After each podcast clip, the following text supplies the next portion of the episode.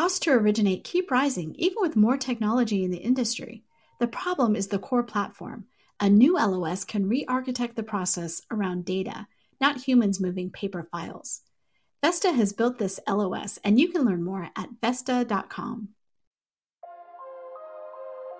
Welcome, everyone. Today I'm joined by lead analyst Logan Mohtashami to talk about what could forestall a mortgage rate lockdown and whether he's changed his forecast on how high mortgage rates will go this year. Since 2015, Finance of America Mortgage and their skilled, award winning mortgage advisors have helped over 450,000 customers, closing more than 134 billion in loan volume. Licensed in all 50 states, plus Washington, D.C., Puerto Rico, and the U.S. Virgin Islands, Finance of America Mortgage is backed by best in class lending technology and a wide range of innovative mortgage products that can help turn any borrower into a customer for life. Want to join an award winning team and elevate your business? Visit www.joinfamtoday.com forward slash housingwire to learn more. Finance of America Mortgage LLC is licensed nationwide. Equal housing opportunity. NMLS ID number 1071. www.nmlsconsumeraccess.org. Equal opportunity employer. Logan, welcome back to the podcast. It is wonderful to be here, Sarah. We have had a week. Wow. So we're going to be talking about the mortgage rate lockdown and sort of um, the counter to that, like what might be the counter argument for that, or or what you see is could actually stop us from getting there, which has, you know, that that idea of a mortgage rate lockdown has captured the imagination of our readers and just really nationwide. And part of it is because like it's hard to see how we I mean, that just would make everything worse. So I'm interested in that. So let, to set that up, let's talk about um, the data we saw this week from the Census Bureau. Tell me about that. Yeah, you know, now that we have uh, 2019, 2020, and 2021 data, um, it's so apparent what happened with the inventory situation.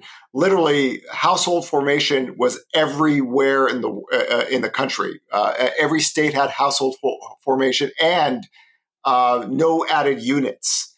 So, you know, this notion that, you know, housing was record breaking demand, I just want everyone to notice this and remember this. When people say there was record breaking demand in 2020, we only had 130,000 more home sales in 2020 than we did in 2017. What occurred in 2020 is that not only did inventory break to all time lows, we had no seasonal increase in inventory that year right? So we just went straight down. And that's why in 2021, you know, alarm bells had to be off. You just have to have a second grade education and be able to visually see. The data was right there for everyone. It wasn't very hard. Uh, you had a breakdown to all time lows with no seasonal, and we didn't get much of a seasonal push in 2021. So uh, we started 2022 at all time lows. Uh, rent, t- rent took off, home prices took off. Uh, uh, it wasn't the credit boom we saw in 2002 to 2005, where credit demand, sales, starts, permits, prices all moved together.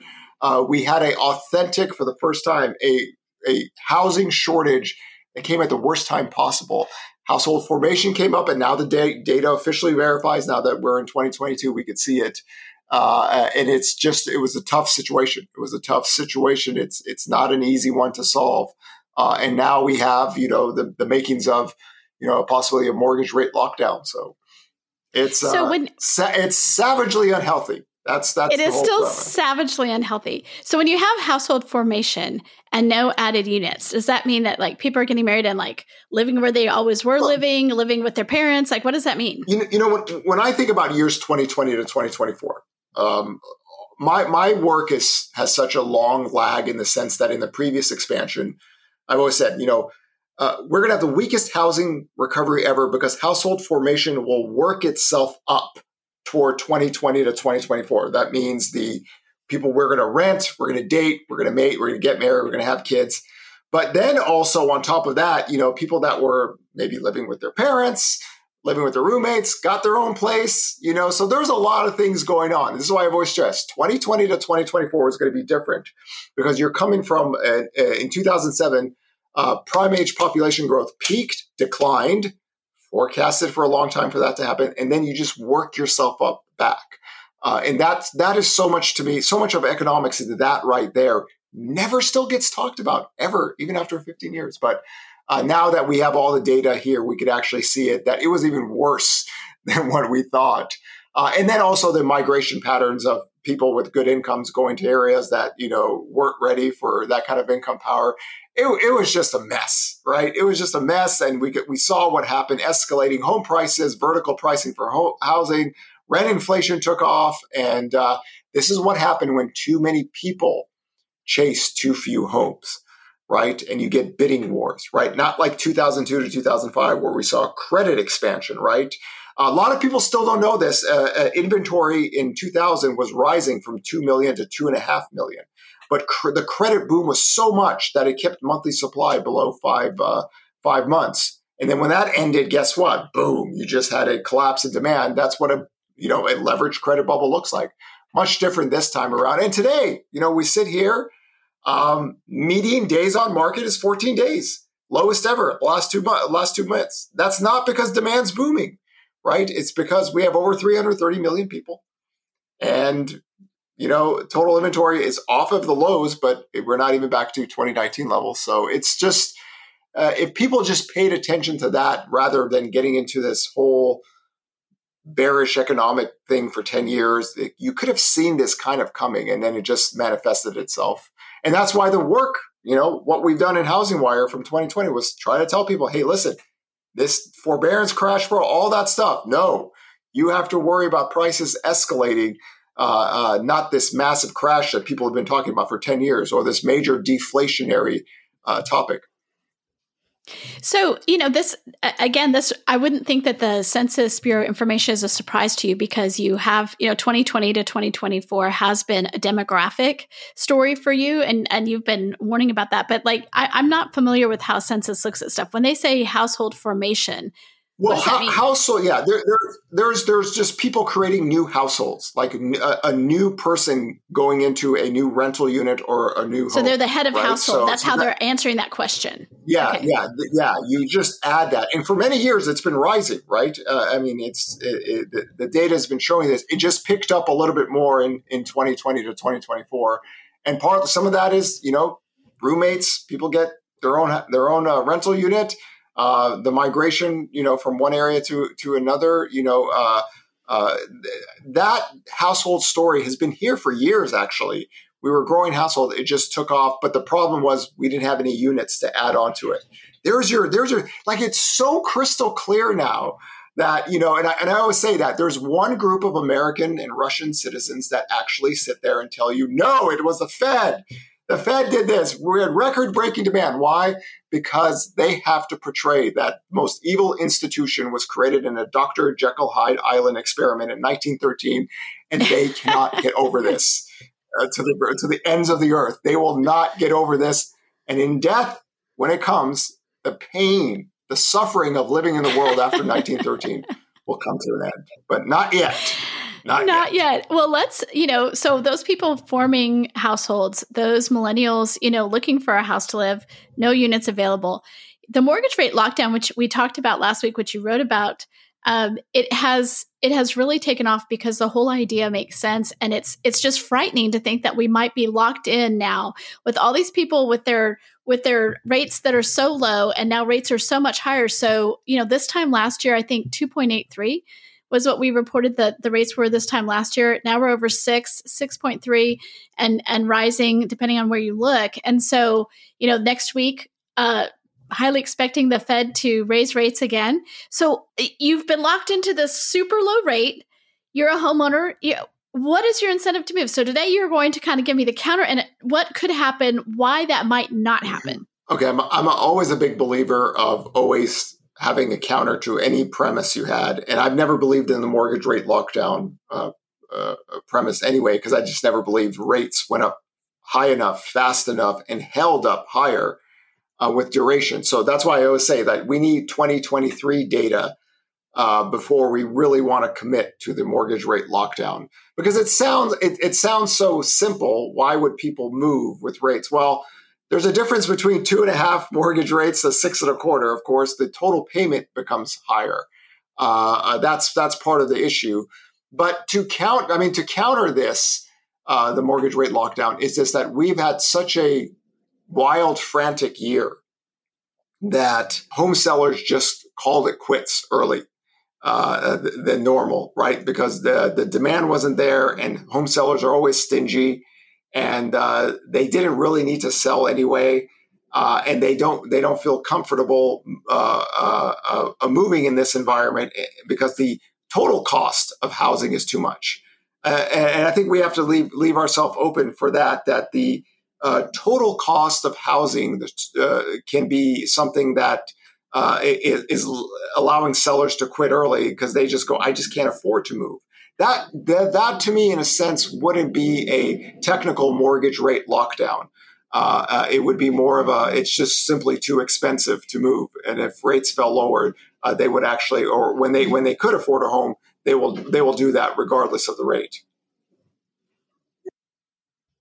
You know, there is this psychological thing going on too, right? All, all the time. So, so we know people who, um, I wasn't old enough to buy a house in the 70s, but we know people who bought houses when interest rates were in the teens, right? When, when 11% was a good deal. And then when 9% was a good deal and 7% was a good deal.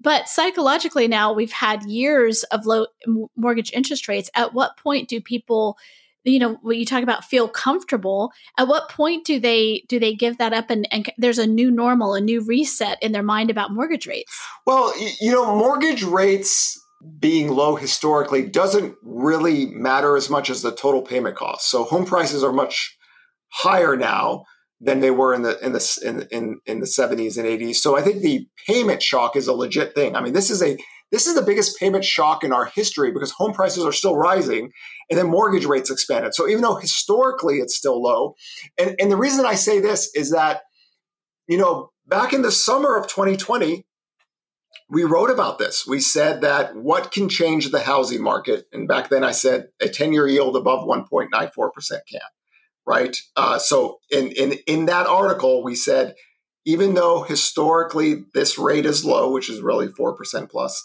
uh, uh, higher rates matter, right? The, uh, and they mattered a lot in 2013, 14. They mattered in 2018 and 19. So here, back then, you know, you know, the reason I use 1.94 is because that's been such a uh, a key level in my work since 2019. Wasn't going to happen in 2020. Wasn't part of the forecast in 2021. 2022 was the first time, you know, in the 2022 forecast to talk about well, if global yields can rise, Japan and Germany, we can break that you know, and before the Russian invasion and the Fed pivot, everything, we were getting there, right? But this spike, right, the spike in rates, while home prices are still rising, the total payment cost is much more than, let's say, uh, times where mortgage rates might have been eight or nine percent, just because home prices have escalated. And this is why I made sure to put that 23% home price growth model said if that cracks, right, the one thing that could ruin 2020 to 2024 is if home prices grew above 23% uh, uh, for five years. It did it in two years. And then what cracked in March? 1.94 level broke. So the two things that we've talked about here in HousingWire since the summer of 2020, those two things happened at once. And guess what happened? Housing demand got hit right away. It makes perfect sense. And this is why I always tell people have economic models, have affordability models. Uh, don't rely just on the rate itself, because if you rely on the rate and you don't adjust that to the payment levels, it's gonna it's it's not gonna work. And that's what happened. Even though rates are historically low, the payment shock is now. The counter to this is we're still going to have over five million total home sales this year, right?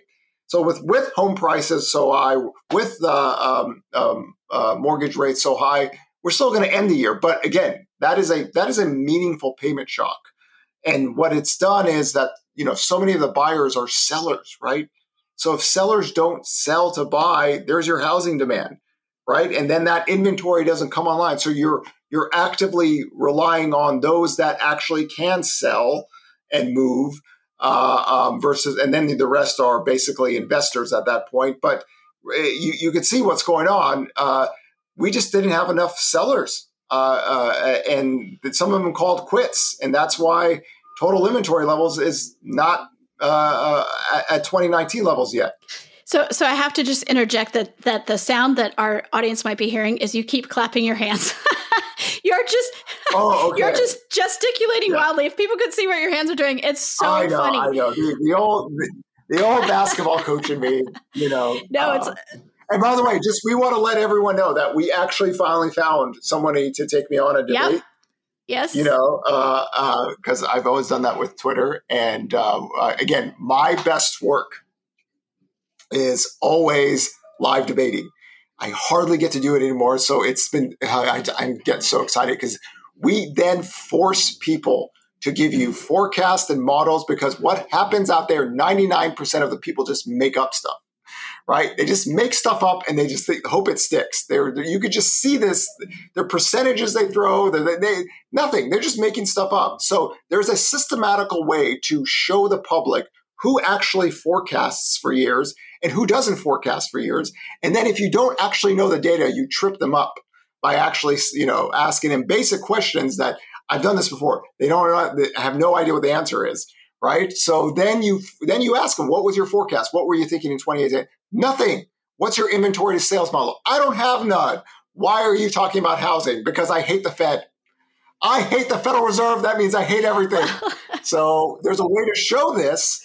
I could do this. I just need live people because that's what I've done in the past, right? And I think some of the people that might have noticed that realize what I'm doing. That's why nobody wants a piece of this because if you are not wired 24 7 with every economic data out there and every housing data, boy, you better not step up to this. Yes, your passion is showing. I'm excited about this debate because um, this is a professor at Rutgers. He seems like a, a legit person, and we're excited to to have a you know have someone for you guys to talk about. Okay, back to our topic. You know, if I'm in housing, I might feel like what does it matter if we call it um, a mortgage rate lockdown if the effect is the same? But what I hear you say, or what you just said, is like if it's just about, you know, if it's not strictly on the mortgage rate, but it's about the total cost, well, total cost can come down as, as, you know, prices fall. Rates and, come down. Yeah. Well, well, prices could fall, rates could fall. And what, what's happened in the past is that when rates come down, sales pick up you get more sellers that way. We, we saw that in 2013 and 14 and 2018 and 19. Here, we don't even have prices falling this year, right? So, so the price growth is here and the rates. This is this the whole concept of the savagely unhealthy housing market is that housing doesn't move like stocks, so it's it takes like two years of weakness to really get price adjustments. Uh, so here we just we have the higher rates and we have the higher prices. So you get no real like good adjustment period in, in 2022.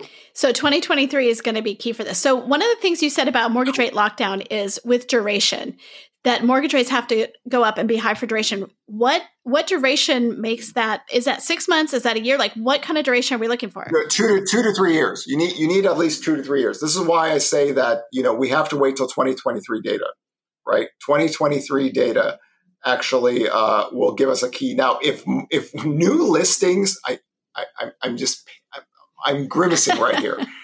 if new listings are declining year over year, let's say mortgage rates are six percent, and we start the year with declining new listings and declining inventory, that is a nuclear bomb right there. That is a mortgage rate lockdown uh, uh confirmed, right? That's why I'm telling people let's wait until 2023 because this means we've gone through uh, uh, one full year, right, from March to March, right, and rates where rates went up, and it was really in June, right? It's really when we got to that six and a quarter percent. So let's wait till then because it's uh, the the the, the mindset has always been that rates go up, demand falls, inventory increases. We saw that in 2014 and 2022, but the scale of inventory is not as much as people think. So basically, the ones that are selling their houses, they adjust to the prices uh, they need to they need to cut the prices to sell the products, and everyone else just stays. Right, so that's not good for inventory or sales. Uh, it becomes somewhat a functioning marketplace for those that are in there. But for the other two things, it's just like, oh, great. And then the, the issue is that if rates do fall, and this is my main concern, I, I, I write this always if rates do fall and we haven't had much inventory growth, that can pause, stall, or reverse the inventory growth that we had. And being below 2019 levels, you know, you're still at a risk of just being stuck. And being stuck to me is always a problem. That's always been the uh, housing getting stuck. So this is why watching all this data, it's like, oh man, it's really looking like it's stuck. We need a functioning, fluid marketplace where prices can adjust right? Uh, if you need to cut prices to sell property, that's because the market is functioning, working. Uh, home prices going as much as they did uh, in 2020 or 2021 was not record breaking demand. It was just a function of too few homes out there. So I think the counter could be that next year, let's say inventory does grow. Uh, uh, um, and uh, it looks more normal, then the mortgage rate lockdown uh, uh, needs to be questioned. So it, it, I'm, I'm, I've left it open to this possibility just because of the data I saw. I just need confirmation of that because you need more time right? Because this this year has been so wild that you know you're making this big massive decision and you're just thinking, oh no, whoa, whoa that that that cost could be too much for me in housing. I, I, I'm not going to move because I the quality of life is better for me here. Okay, so you know you've given some arguments why we may not see that. You've told us what we have to look like. Give us your over under. In your opinion, looking at the data right now, what do you think? Is it is it really going to be a mortgage rate lockdown? Watching that new listings data start to decline in June, for the first time in my life, I actually thought, wow, this is what it would look like. And uh, it, it, only gets tested if rates stay high next year. Uh, because you have to realize the affordability issue becomes more problem. I mean, this is the biggest affordability hit of our recent of our lifetimes. That matters, right? Uh, that's why the home price growth accelerating. So uh, as of right now, I will say, yeah, there, there, you can make this. I would take the bet on that happening uh, because you don't change behavior like that that fast. Uh, because people buy and sell every people sell every year. Uh, but the inventory that we saw, the inventory growth that we saw this year, is really an accumulation of weakness in demand. That was my whole higher mortgage rate theme. We need higher mortgage rates to accumulate uh, uh, inventory but the new listings really didn't really didn't go anywhere. And then it dropped and it's like that's that's the mortgage rate lockdown. That's the thing that i i, I never want to see right? Because uh, uh, that n- nothing good comes out of that. I mean it's a first world problem. Americans are doing great in their households. You know they're living their lives. They're perfectly fine. They have low mortgage rates low payment great. You rather you rather have that problem than what we saw from 2005 to 2011 where people were losing their homes uh, but it is still an issue uh, if you're trying to if you're calling or wanting balance, right? That's the whole thing, the B and B marketplace. So mortgage rates are, are key to this discussion and what's going to happen. So let's talk about mortgage rates. So if you're if you're looking at the 10 year yield, I mean, this has just been last week has been kind of crazy if you're if you're watching things like the stock market, if you're watching the yield, if you're watching, you know, so so give us some sanity here, give us a reality check and and tell it to us straight. Like well, where you, do you, you know, think he, he, here's a, here's a the, the two year yield, right? You know, so much of my work is the two year yield early on and it's uh, uh, it's at levels that we saw in October of 2007. Uh, so the, the, the the vertical pricing of short term rates is that the the Fed is you know it's it's interesting the the world the World Bank there's an article written that all the central banks together are risking a global recession because they're all tightening together right? The US tightening as much as it is the dollar is just creating so much havoc out there but also, you know, in 2007, I was I was showing people today on Twitter that look at how much delinquencies and bankruptcies were coming in 2007 before the recession happened, right? And look where we are now. So the consumer credit profiles look so much better. Uh, but the Federal Reserve is is creating more and more inversions because the, the the long end of the bond market really doesn't believe in this growth story. It's really just believing that the Fed is just bent on creating a recession. That's why the 10 year yield hasn't really taken off more. I mean, literally, I mean, I'm sitting here right now, we're 3.44%. We're, we're 19 basis points away from 2018 levels, but we have all this inflation still. So the Federal Reserve, you know, historically you would you would need the Fed funds rate to be much higher, right, than what it is. And, and the long end of the bond market, the long end of the bond market from day one just does not believe that you know we're going to have this record breaking economy growth and wages you know. So the inversion is getting worse and worse right? And now the global global uh, everyone's like oh boy we're all like coordinating a global recession aren't we? Uh, and you saw some of that in the fedex numbers uh, yesterday in the earnings report. So in theory mortgage rates should be higher but they're they're kind of just hovering here and they're in the mortgage backed security market the, the pricing is is bad in the sense that you could you should be at five and a quarter or five percent now.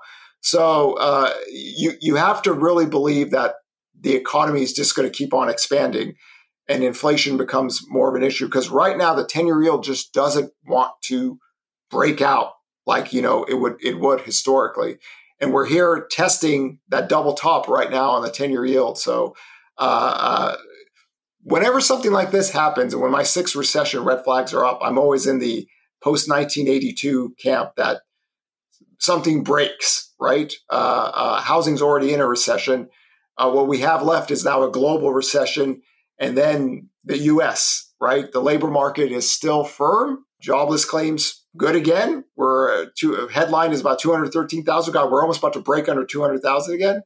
So the Fed is really bent on that. It's just that the long end of the market is not going with them, and uh, that the bond market is telling you you are going into a recession and you know it, and you keep on talking about it because you keep on telling people they need to suffer, right? So the Federal Reserve tells you we need businesses and households to suffer. And we have positive retail sales reports. Stop spending, people.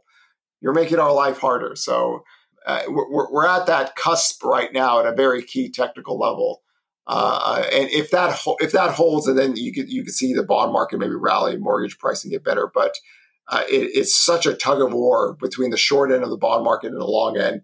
And the short end is like laughing, saying, "You're, you're inverted yield curve. You're going into recession. What are you guys doing?" And the Fed is just talking about the economy's this, this, this, but you're going to suffer, right? You know, so there's a lot of confusing messages out there. Uh, but the the fact that the uh, the yield curve is more inverted uh, historically is never a good sign for the economy. But from your perspective, your uh, forecast of six and a quarter, maybe six and a half um, for mortgage rates at the rest of this year, you, you I'm always I'm always going to take the opposite side. I'm just uh, when when when you have all these recession red flags up, uh, uh, traditionally the next move, the next big move uh, is lower. What we had, you know, we had a one and a quarter percent move uh, in rates uh, uh, uh, just a few months ago. bond market was falling, right? There's no mortgage-backed securities really. There's no QE, none of that.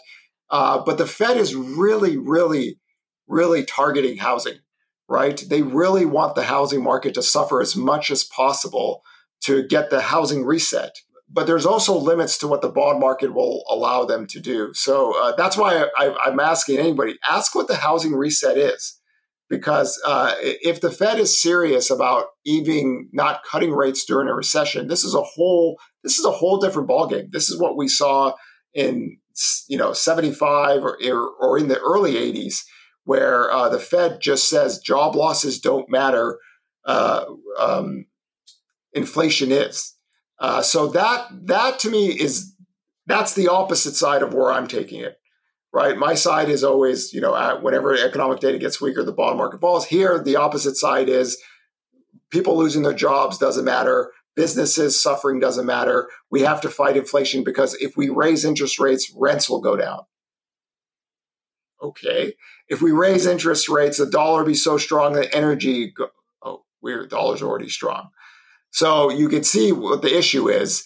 Uh, they don't really have the tools at this point to to solve some of the issues uh, out there, but they are they are very adamant about it. And I just think when the labor market turns, they will turn with it, right? And this is the whole junkyard dog premise that they they look and sound to me like a junkyard dog. When you jump over, you could pat their belly, right? They're talking all tough and everything, and the way they the way they're saying their things just is not natural to them. So, uh, I, I, but it needs the labor market turning. So, if the job market stays firm and in, inflation is for some reason picking up uh, more, that's a that's a different equation. But the growth rate of inflation is slowly moving down. It'll come down more in 2023 just because of high comps. Uh, the comparables are going to be uh, much harder. Uh, energy prices are falling. Uh, then rent inflation is more of a 2023. Core inflation is driven by shelter. That's a 2023, how the BLS tracks it. Other rental data is already cooling. So um, it, it, it's there's just a lot going on here that people aren't used to. That you know, I mean, for someone like me, it's really exciting, but for everyone else, it's really confusing. It's like, how do you get rents down unless you have to lose your job? Uh, yeah, that's what the Federal Reserve says. They want you to lose your job. They they're telling you we want higher unemployment, right? So uh, we want households. See, when the, when the Federal Reserve said households have to suffer and businesses have to suffer, you have to take them that's on pretty, that. Pretty you radical. have to take them because what traditionally is going to happen is that the people with the least amount of education, with the least amount of income, are going to suffer the most. And that's always been the what they call the economic racism of, of the Federal Reserve, that Hispanics and African Americans get disproportionately hit when rates rise. You know, um, so uh, the, the term "the Fed is racist" because of that. That that that's where that comes from. Is that the lower income households suffer the most in this? And now that the lower income households have some wage growth, the Federal Reserve says, "Oh, we got to watch out for a wage spiral." Oh no, this is bad. Labor having uh, bargaining power. No, we no no no no no no no. We can't have lower income people make more money. Nope, bad bad bad. So that's the mindset of this, and uh, I, I I I I understand the the anger that some people have because they see the Federal Reserve members and that you know um, when they talk like that, it's really you know the lower income households that suffer the most because we're a service sector economy and those jobs get hit first, right? Uh, uh, and the people with the least amount of education, those that never finished high school, always have the highest unemployment rate. And uh, um, it's it's just one of these tough things because inflation is their mandate. This is their job. We gave them this job, and they believe that this is what we need to do. Uh, but the way they phrased it it, it's it's really hard, you know, because they came out and said, no, households are going to have to suffer, businesses are going to have to suffer. Really hard to see that. When's the next jobs report? Uh, end of the month. Uh, uh um, uh, uh, September, and again, jobless claims are falling. They fell again, and job openings are up. some of the economic data is firmed up. I mean, it's not growth is still very low, but the labor market that's all that's left, right? So I tell people job openings claim. That's all I'm right now. That's the only two things that I'm that I'm looking at. And jobless claims have fallen. That means less firing, and job openings have increased. Right? That means more work is needed. Right? So the whole talk about that we've had job openings are going to get to 10 million in this expansion. You're crazy, Logan. Wait till you see it happen. And what happened? We got there right? And uh, uh, it's a different demographic patch uh, than we saw in 2008. Job openings were 2 million. Now it wasn't the case. So uh, it's just a unique backdrop in that case. Uh, we'll, we'll have to see what finally cracks it, but it needs consumption, right? It needs consumption to go down for businesses to hurt enough to fire people because, you, boy, you, if you lose your labor, you might not get that person back, right? And I think that's the that's the concern that business people have. They, it was such a hard time getting uh, labor this time around. And people thought, well, when the stimulus checks are done, everyone comes back to work. No, right? That that didn't happen. And now we're like getting, oh no, we really do need immigration, don't we? Oh yeah, yeah, yeah, yeah. So um, no country has a Dorian Gray labor force market, and we just have a unique demographic patch now than we than, than in the past. And uh, there's parts of the U.S. that just need more people. Right, productivity never came back. So that's the Fed. The Fed's concern is productivity sucks. People have to get paid more for labor, and then there's a wage spiral that happens after that. So that's the situation we're in. We have to take it one week at a time, but it's it's much different than the recovery uh, after the great financial crisis, where we didn't have any wage growth. Uh, it was a very slow recovery because population growth peaked for prime age labor force declined, and we just work our household formation back up. Much different this time around.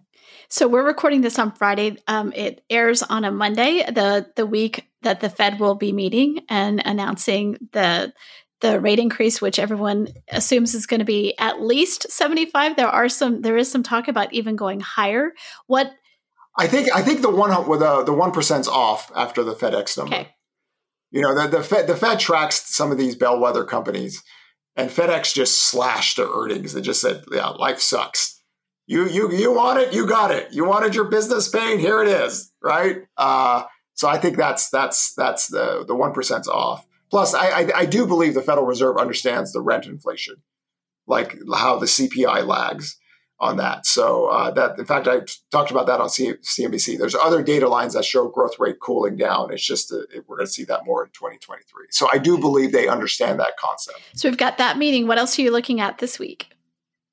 Well, we're going to have existing home sales report, housing starts, uh, new home sales coming, and again, with if new listings are falling, that's that's never a good sign for existing home sales, just because uh, uh, uh we've actually traditionally had our best uh, home sales reports, monthly home sales reports happen in in the in the fall and winter. Uh, but now it's just if, if, if sellers are calling quits, that means those sellers and buyers are calling quits, and then now mortgage rates are up still. So uh, it doesn't it doesn't look good for sales in that in that regard because you're getting hit on the seller side, that's a buyer, and your mortgage rates are up. So uh, it's one of those things. Uh, um, uh, it's almost at the end of the year that you start thinking about spring of of 2023. And again, home prices are going to be up this year, right? Total home prices are going to be up.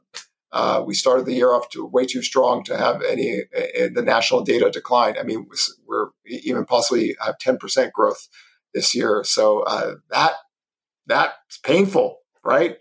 Um, uh, uh, on, a, on a year like this, and this is the third time now that home sales have fallen under 5 million and home prices still grew. And the, the past two times were single digits, right? Very low single digits here. Uh, possibility of double digits. Well, um, to all of our listeners, Logan writes up his analysis of those reports for us. So we'll be looking for that um, as they come in.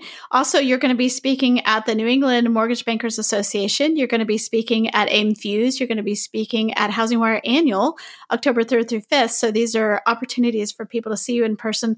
They can get the passion with the the wild hand uh, motions, the the way you're raising your your hands, the way you it, it's it's pretty great. So um, and then also you'll have the they'll have the opportunity to ask a live Q and A and talk to you afterwards. So that's a that's a huge benefit. Yeah, yeah. Again, ask ask questions. There's a lot of confusing things out there, right? Uh, um, even for people like myself that track data, uh, it's it's pretty nuts, right? You you're dealing with so many new variables that are not even tied to economics, but also tied to war.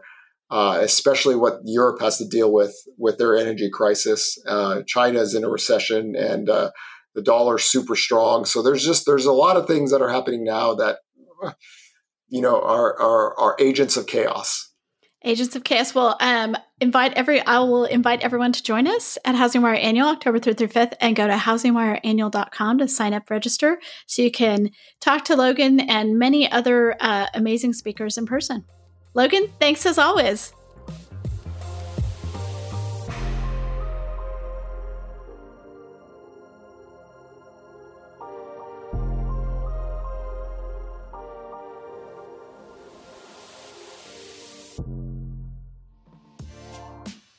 Have the 2022 housing market forecast changed? Or how is the industry navigating the shift to a purchase driven market?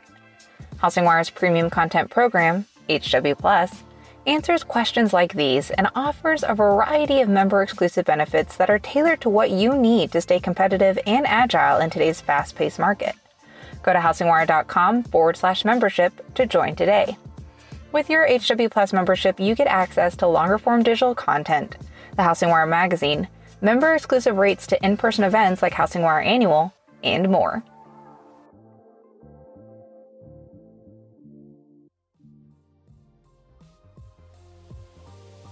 Thanks for listening to HousingWire Daily. If you haven't already, we'd love for you to take a minute to rate the show and leave a comment. And make sure to tune in tomorrow for more news and insight.